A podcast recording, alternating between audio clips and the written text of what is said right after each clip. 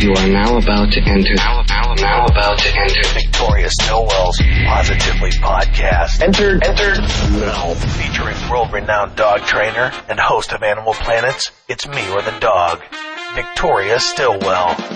Now, here's Victoria Stilwell and her co-host, Holly Furfer. Of course you found Victoria Stilwell's Positively Podcast. What else would you be doing? I'm Holly Furfer, and this is the place to be because we're talking all things about dogs, cats, birds. Do you know a lot about birds? I know nothing about birds. Really? No, nothing. I feel a little bit better now because I'm the only one who usually feels stupid during the podcast. Fish? Nothing about fish. Iguanas? Either. No. Fantastic. No. Okay. No.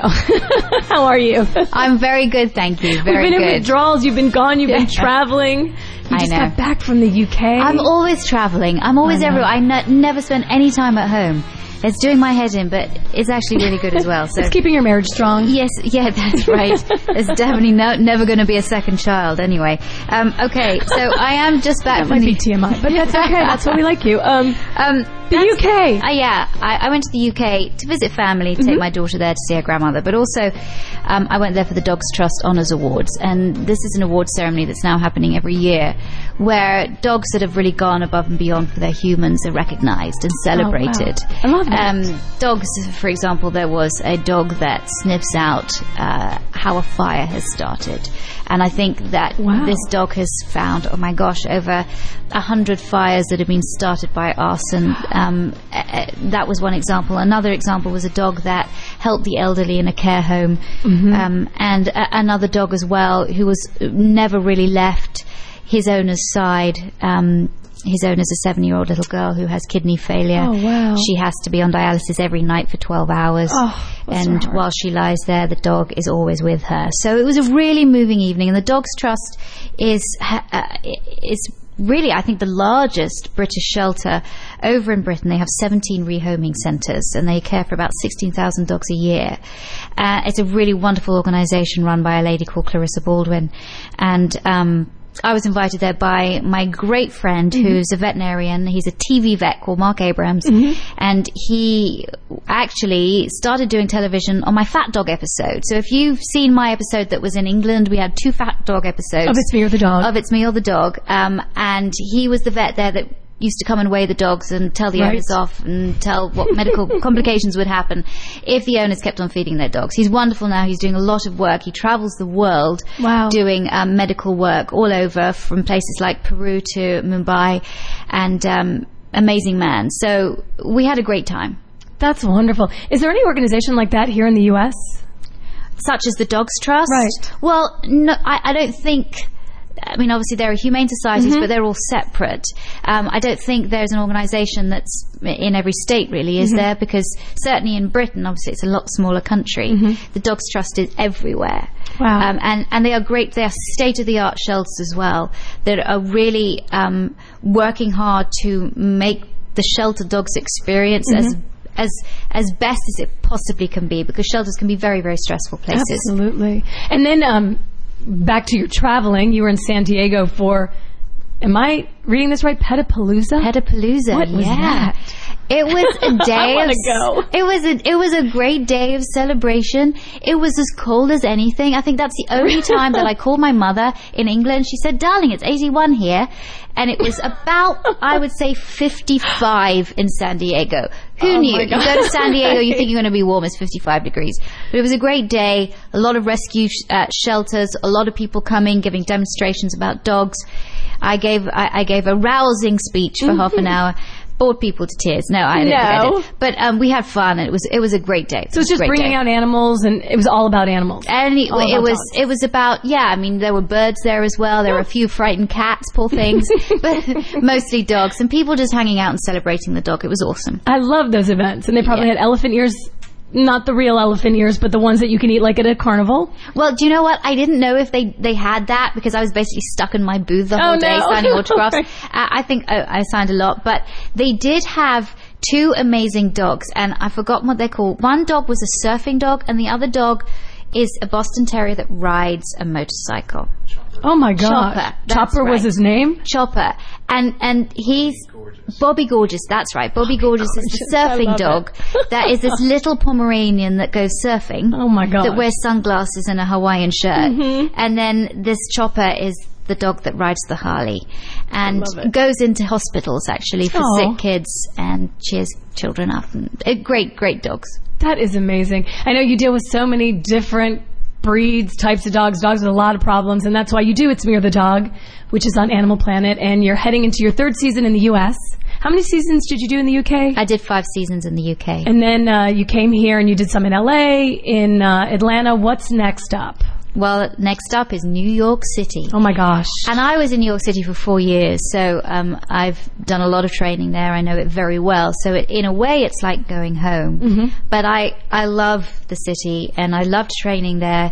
I love the people that I met there, so I'm really excited to go back. We have some awesome families lined up, some amazing dogs. And I would imagine that New York City is going to bring a lot of challenges, especially when people live in a 400, 500, 600 square foot apartment and have a pet. That was mostly what I was used to, though, because really I spent 4 years there. So mm-hmm. It was amazing for me to come here to Atlanta, where there's huge houses and huge backyards, mm-hmm. and dogs have a lot of space to run around. But dogs have a great time in Manhattan. As long as they're walked out, it doesn't matter if they're in a 400 square foot apartment, as long as they are taken out and given exercise. It's better than a little cage, isn't it, in a shelter. Right. Plus the fact Manhattan's the smelliest place in the world. What better place to have a dog? They have the greatest time sniffing out the trash and the rats. Horrible. And it's a good excuse for you to get out of your 400 square foot apartment and take a walk with your dog. I did, and I lived there. I lived in Manhattan for 2 years in Midtown, and then we moved out to New Jersey. But I used to, when my husband and I were in Manhattan, we lived in a 450 square foot mm-hmm. apartment, and we fostered over 40 dogs and cats. Not at once. Not at once. Just joking. No. We sometimes have kittens, then we'd have, and we had Pepe the Pit Bull, and we had German Shepherds and all. And I would have to take these dogs out, especially the puppies out, 8 times a day. But I would take the dogs out, the adult dogs, maybe 4 times a day. My first walk was always about sort of 6:30, 7 o'clock in the morning. Goodness. Now, I'm a girl from the leafy suburbs mm-hmm. of Wimbledon, right? And I move into Midtown in New York City. And Giuliani's cleaned up Midtown, but still, you know, it's a little dicey around there. So I'm out there 6:37 in the morning when my dog's toileting, and I see for the first time prostitutes. Just they're just doing the last shift. Welcome to America. Welcome to New York City. And there is Clarissa walking along with a skirt that really doesn't hide anything, and I'm like, oh my gosh, where have I moved to? And you turn the other way and you're like, thank goodness I have Peppy the Pitbull with me to protect me. That is amazing. Yeah. But it's got to be so much fun.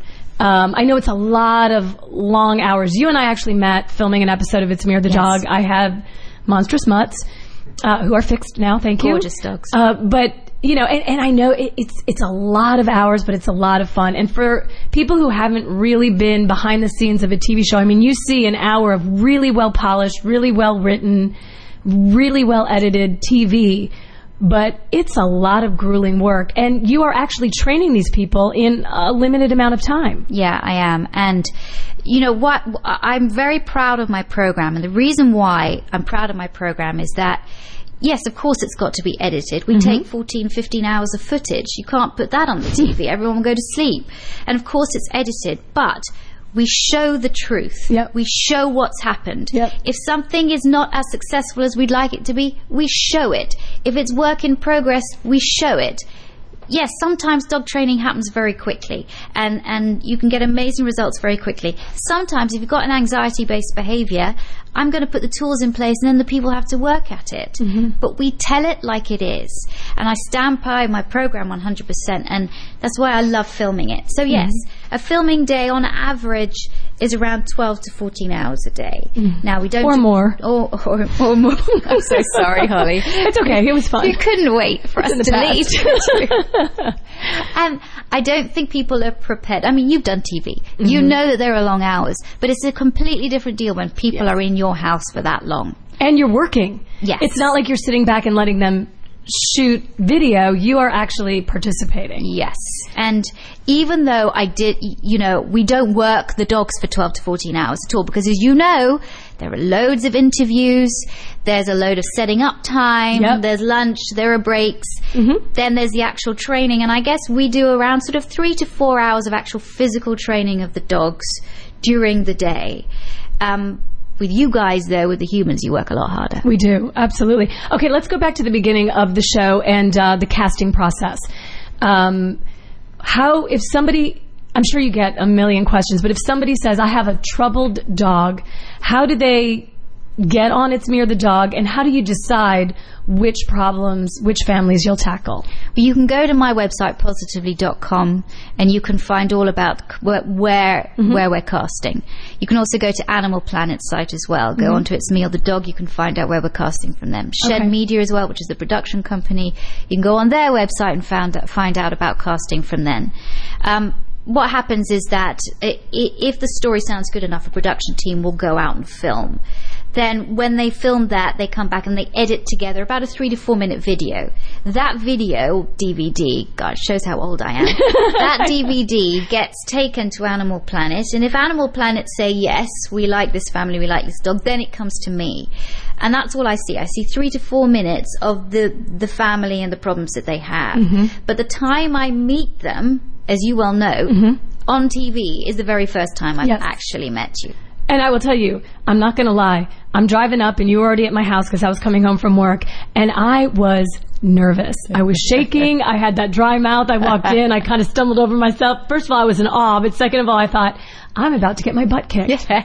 And you only, but I was pretty good with you, wasn't I? You were very nice to us, but there were some moments. I wasn't so nice to Sean because... No, well, he deserved it. Anyway, yeah, he did deserve it. But, and you do, like when you said you speak the truth, you do, because you're not always, you'll call people out. You're not always sugar and spice and trying to be this pleasant, okay, we can make this work. You'll tell them like it is. I really believe in that. We don't have time to sugarcoat things. Mm-hmm. If I see something, I'm going to say it. That's my job. That's what people have called me for, and that's what they're going to get. And okay, so now after you've been chosen, which in a way you think, wow, great, we're so messed up, they really want to talk to us. How many days is it usually on average? I mean, I think ours took 3 or 4 days, because it's not every day in a row, because you do give your I guess, subjects or your victims time to practice what you've taught them. So normally we do an observation day where I go in and observe the whole day, observe all the problems. Is that tough, though, because you have to bite your tongue because you see these bad behaviors happening and you want to stop them there? I'm not allowed to say anything sometimes inside. I'm like, I cannot wait for the confrontation. Right. No.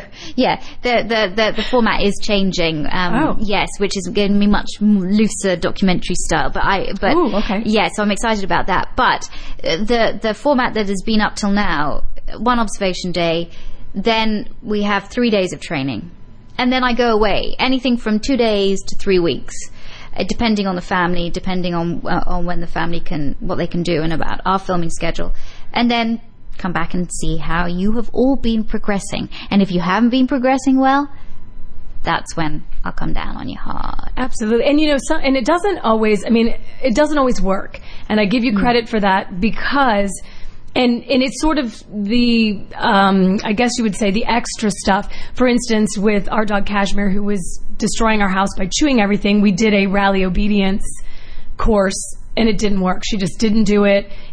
But it pointed out some other issues, in that she doesn't get out enough, she wasn't stimulated enough. But you didn't hesitate to show that it didn't work on air. So it's not always, this is tied up in a pretty little bow. No, we don't tie things up in pretty little bows. We want to show the reality of a situation. We don't want to have a program where people are conned or think, oh gosh, it all looks amazing, when it's really not, and the dog is cowering in the corner and having a terrible time. Mm-hmm. No. And no dogs on my show cower in the corner and have a terrible time, by the way. But it's hard work, and if owners don't work at it, mm-hmm. then you're not going to see the results. So, and that's the only thing. You know, I'm very passionate about what I do, but I'm also a compassionate person, not just towards dogs, but towards people too. Right. But there's one thing that frustrates me. If I've come in and I've given you the tools, things are looking good, and you don't work at it, I just think that's just not a disservice to your dog. It's a disservice to you too. Mm-hmm. So, you know, work. you'll see changes. And you did. I mean, you guys did. Oh, we did. Well, you did. Completely. Yeah. And that, so for me to come back to that was really great. Do you have a percentage? I mean, do you kind of go back, or do your producers go back and see what percentage actually worked and stuck with the families? I don't think they've ever done that. But I would say most families work at it. I would say 90%. There are 10% of people that shouldn't have dogs. Well, and I would say they would want to, because it's humbling and humiliating at the same time. So if you're going to put yourself through that, you might as well get something out of it. But you weren't really humiliated, though. Oh, just a slight bit. Slightly? Well, I'll tell you that people called and were concerned that my husband and I were getting divorced, even though we were married like a year and a half. That's a whole nother show. I do apologize for that. No, it was great. We enjoyed it. And for the record, I'm just going to say, for those listening to us here, I'm going to give away a little secret, okay? That I know that on the air you come off as sort of that mean, like, you must do this. And you are not. You are probably the antithesis of that mean school teacher. You are the funniest, nicest person. So don't tell anybody I said that, because we don't want to spoil the image. So let's keep that our secret. But you are not that person on TV. But sometimes you got to get tough with people. Yeah, sometimes I'll be tough. But really, at the end of the day, I am a compassionate person, and I want people to do well. And if I come down being an absolute bitch, no one's going to work, are they? They're not going to be motivated. Right. So I really want success for the clients that I work with, whether it be on television or not. Okay, so let me ask you a couple of questions of episodes. What was your most... and exclude us, because I know you would say us, but your favorite episode that you've done? I think one of my favorite episodes was with a family called the Sheltons. And the Sheltons are here in Atlanta. They're a family with Junie B, which is a poodle that was biting the men of the household. And lovely, lovely people. We had such a great time. Junie B made a huge turnaround. And they worked very, very hard. They were very dedicated, and I loved that. We that was a great experience. Are you now going to ask me? It was the boys versus girls episode, right? But are you now going to ask me what my worst episode? Yes, was? I'm just looking to say, okay, now which one did you want to just run screaming? Oh, there have been a few. And all I would say is that the episodes where you see me really lose it. You're really losing it. When I really lose it, and I don't hold back when I really lose it. It's an unfortunate trait sometimes. It doesn't happen often, but when it happens, I can go over the top. Just watch for those episodes. I hear your husband laughing somewhere in a corner. When you see those episodes, watch for them, and then you'll see the ones where I really did not enjoy myself. Has there ever been a time where you just want to say, I'm done, and just throw up your arms and say, I'm out, I can't do this? Yeah, and there have been a number of those. There have been, I would say, two of those where really, and I'm sorry, it has been the males of the household, have been so unbelievably rude and not caring and just treating their dogs and other members of the family like dirt.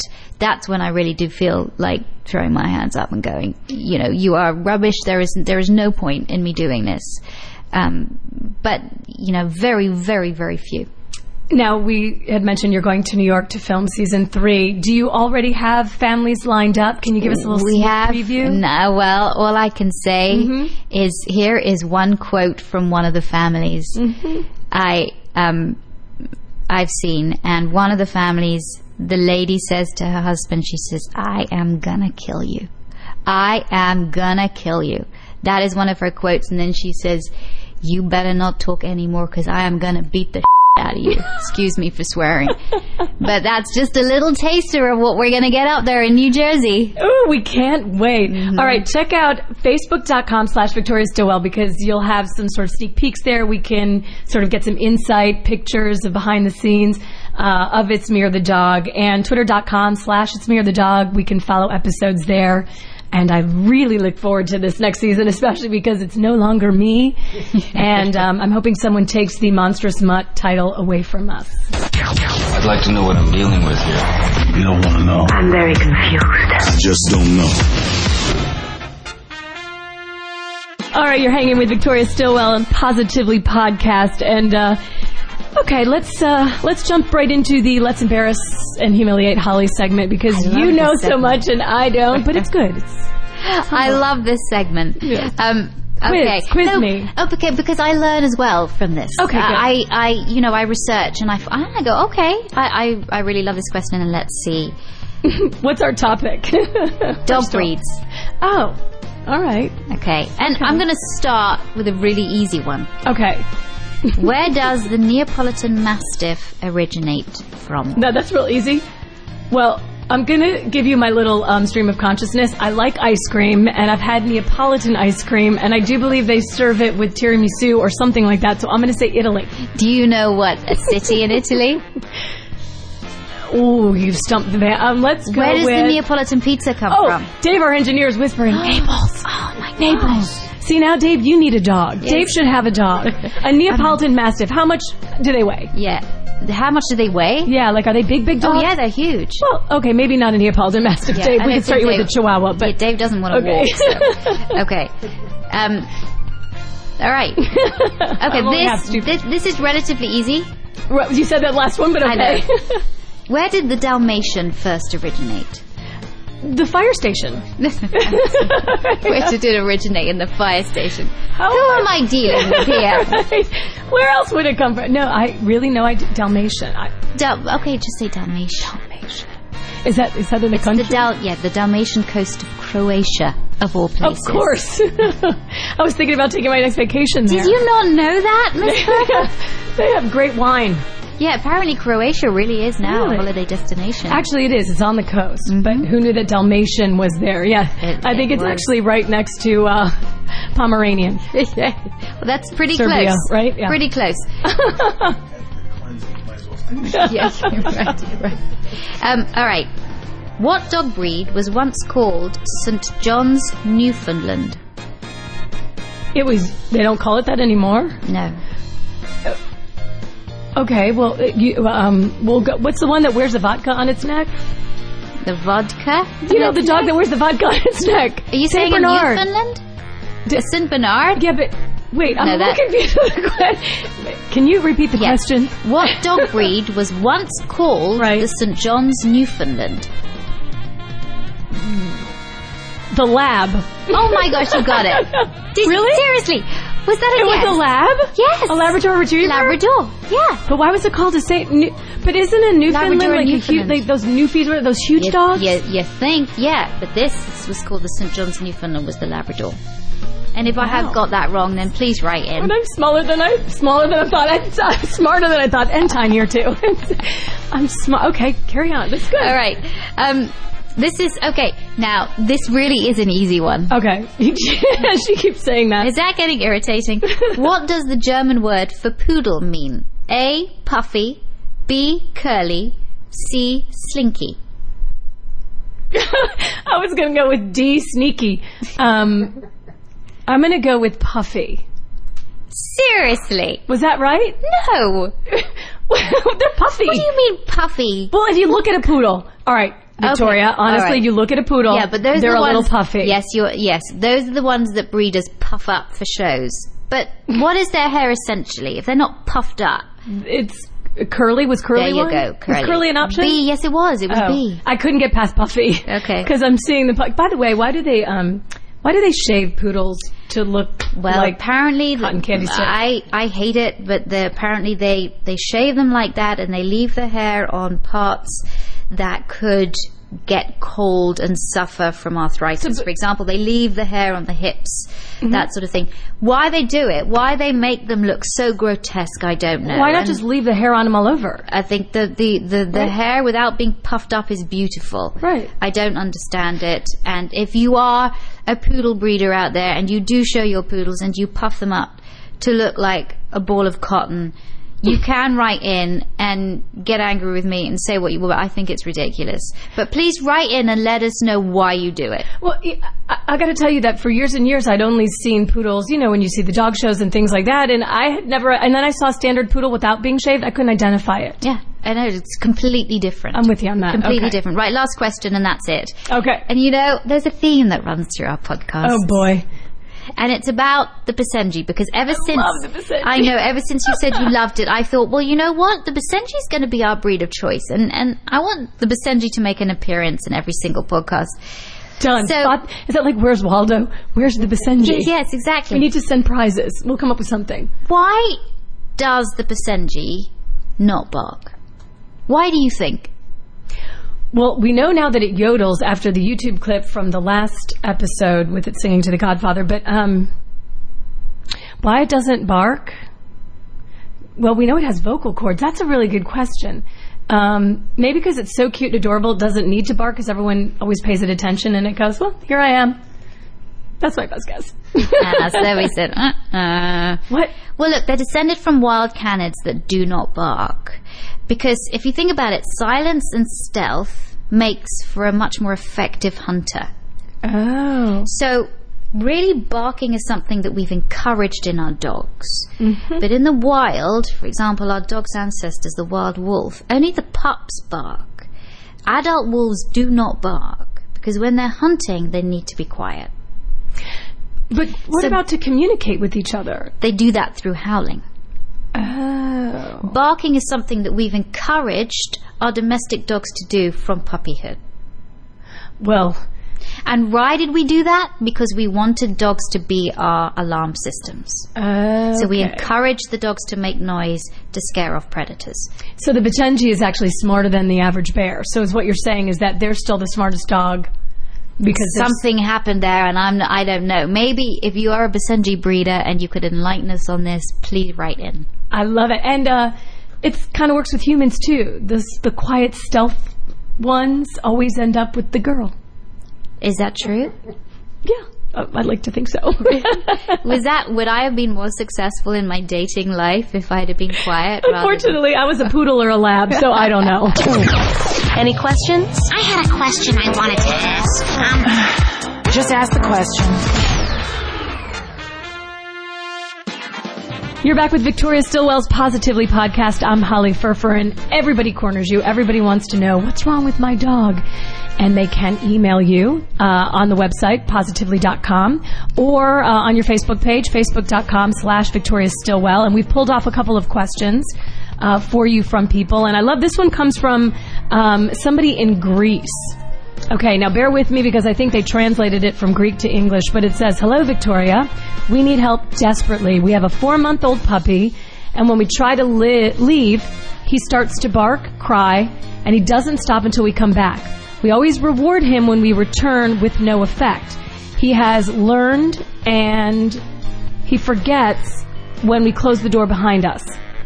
Forgive me for my English because it's George from Greece. Please help. So it sounds like this dog is having some separation anxiety, maybe? Absolutely, it sounds like that. I'm 4 months old, you know, this poor little pup is saying, don't go. And, of course, this is such a difficult problem because when you're treating separation anxiety, you never want the dog to experience the anxiety, which means the dog can never be left alone. So it really is a very real fear. The dog is not independent. It can't cope when its owners are there. And it happens with a lot of puppies. It happens with a lot of rescue dogs that have been abandoned before. They come into a home. They have all of this love and attention. They get so hyper-bonded with their owners that when their owners leave, they cannot cope. And they bark and they whine and they pace. Some dogs chew. I've known dogs that will actually break through windows, chew through walls to get out, to get to their owners. So all I'd say is it's vital for this that they seek professional help. Okay. Because an anxiety-based behavior like this really needs to have really intense working on it in order for the dog to be able to be independent. But I'd say a couple of things that they could try is while they're in the home, don't always give the dog attention all the time. Mm-hmm. Separate yourself from the dog. If you're going to take a bath, if you are going to go to the toilet, for example, mm-hmm. if you're going to make a meal, shut the door. So the dog has experience of being away from you while you're there. You don't want the dog to be stressed while you're there and away mm-hmm. from you. So give your dog something to do. Like have a rubber toy stuffed with food that your dog can chew on. Or give your dog a game that it can play with while you're not in the room. Build up these positive experiences. The more your dog learns to be independent when you're there, mm-hmm. the more he'll be able to be okay when you're not. Now, the fact that this is a 4-month-old puppy, is this something that a dog might grow out of and maybe it's like a young child, or is this something that can manifest itself into something worse as they get older? My experience is that it will manifest itself into something worse as it gets older, and they need to deal with it now. They need to do a lot of setups. They need to be able to go in and out of the door 50 times a day to show the dog that actually them going out the door doesn't necessarily mean they're going to be gone away for hours. In, out, in, out, in, out, in, out, until the dog finally goes, you know what, I'm bored of looking at the front door, I'm going to go sleep. That sort of thing. They've got to master triggers. Dogs are very, they're very receptive to triggers. You're picking up your keys, you're picking up your bag, mm-hmm. you're walking out the door. Those are the kind of triggers that start that anxiety. If you can give your dog a really delicious toy filled with food, when you go away, your dog has something to do while you're gone. Some dogs are too stressed even to eat. If they really are at that point, you really need to seek professional help. Now, I have an organization called Victoria Stilwell's Positively Dog Training, mm-hmm. and I have now building a network, a global network of positive reinforcement trainers that have all been endorsed by me. And there is a lady in Athens called Eero McCarty, and if you do live in Athens or in that area, please contact her. You can find her by going on the VictoriaStilwellPositively.com website, mm-hmm. and by searching for trainers in your area. If you are in Greece near Athens, she will be there to help you. Terrific. Okay, now let's talk about this German Shepherd lab mix. This was a dog that was adopted. The question is... Molly's very sweet with her owners and her family, but she displays fear aggression towards other people around or in the house. They've made progress with her on daily walks, but she still has the potential to act out towards certain strangers on walks. They're having problems getting volunteers to help work with her in the house. They ask, can we use a basket muzzle to help Molly overcome her fear of people in the house? I don't want to use one outside since she's been attacked by unleashed dogs twice in the past month. Well, it seems like there's a lot of issues going on there. There is a lot of it. How old is she? They don't say. They just say they they adopted her recently from a rescue, and she's a German Shepherd lab, which is a big dog. Yeah, it's a big dog, and you know, German Shepherds do have a tendency to be nervy, to be quite protective. A lot of dogs suffer from aggressive response because they're very insecure, mm-hmm. and there's been this idea for so long that a dog is aggressive and will attack people because it's trying to be dominant and head of the household and all that malarkey, but 99% of aggressive response is because of insecurity. The dog can't cope with the situation, has found an effective way to get rid of that person, mm-hmm. to get that person to go far from it, and that way is to bark, and sometimes to snap, and sometimes to bite. And what really they need to do is to be able to give her more confidence around mm-hmm. people, so that when people come into the house, these people bring good things for her. Mm-hmm. Find out what is her most powerful motivator. Is it food? Is it toys? Is it her owner's affection? And whenever somebody new comes into the house, she gets those things. From the owner, can give her the attention, or a toy can be thrown from the person as they come in through the door, or food can be thrown. Never handed, don't pressurize by trying to go up to greet her, ignore her. If you work on those kind of things and show her that actually people coming into her space is okay, she'll slowly come round to the idea of, all right, okay, I don't actually need to be scared. Mm-hmm. People aren't going to harm me, they're not going to threaten me, I'm going to be okay. But it depends on how far gone it is, it depends on how intense she is as to what the prognosis is. Okay, so if you have a question for Victoria, you've got an issue with your dog and you want Victoria to help you out, go to Positively.com and there's an Ask Victoria button. Click on there, submit your question, and she'll take a look and hopefully help you too. Have you ever seen this before? No. I mean, yes, I've seen it before, but it's not mine. You're listening to Victoria Stilwell Positively Podcast. I'm Holly Furfer, and at the end of the episode, we always talk about YouTube clips.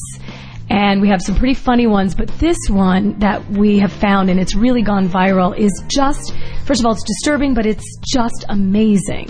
It really is. It's I watched it again and again, and it is hard to watch, so I would caution viewers because... one dog is run over and it's on a highway in Chile, and another dog goes to rescue its dead friend. And it is the most incredible thing I think I've ever seen, where the dog braves traffic. Actually, I have some good news for you. I think I read a follow-up. The dog didn't die. The dog didn't die? I thought the dog did die. I think that, and we'll check this, but I think that the dog was rescued because construction workers on the side of the road saw what was going on. And as one dog was trying to drag the other dog off the highway, the construction workers got that dog, and I think they said he's okay and he's nursed back to health, and I think they adopted him out. Really? Mm-hmm. Okay, because I was trying to look for that. I was trying to see, but I didn't find it. So if that is the case, then wow, there's a happy ending. Absolutely. But the scene of this dog braving lanes of traffic to rescue its friend, to grab its friend, and really sort of with the dog that's rescuing, its front paws just backing away and dragging this dog to safety, it is just, I think, mind-blowing. And usually when we see dogs and cats, they pick other animals up with the scruff of its neck. But they're obviously two big dogs. They look like some kind of German Shepherd or something.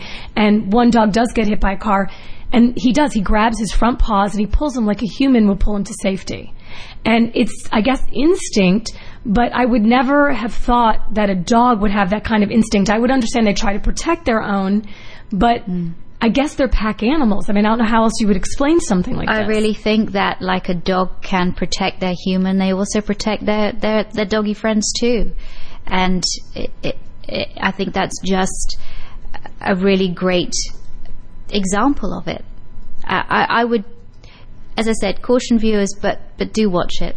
And now that we know that it's a happy ending, I'm so glad about that. I know, so and you're going to need to give me the link for that, because I was so amazed, but I was so depressed at the same time. Exactly, it's very difficult to watch. But and of course, you know, here's me saying, where are the humans stopping to rescue this dog? Oh, right? Of course it made me feel badly about my kind, but wonderful feelings for the dog world. And if you want to check out that video, you can go to Positively.com/podcasts, and it will be on the episode guide, and you'll be able to see it, episode 3. It'll be there. And as always, you can keep up with Victoria on her Facebook page, facebook.com/VictoriaStilwell, and send emails and keep in touch with us. And I know you're off to film another season of It's Me or the Dog, but we'll be doing these podcasts, so I'm sure you'll have some great stories about New York City and what you're involved with up there. I can't wait to tell you. I think it's going to be a wild ride. Thank you for listening to Victoria Stilwell's Positively Podcast. Check out more information about this podcast by visiting Positively.com/podcasts. The theme song for the Positively Podcast, Addicted to the Phone by Elio Pace, is available on iTunes or at eliopace.com.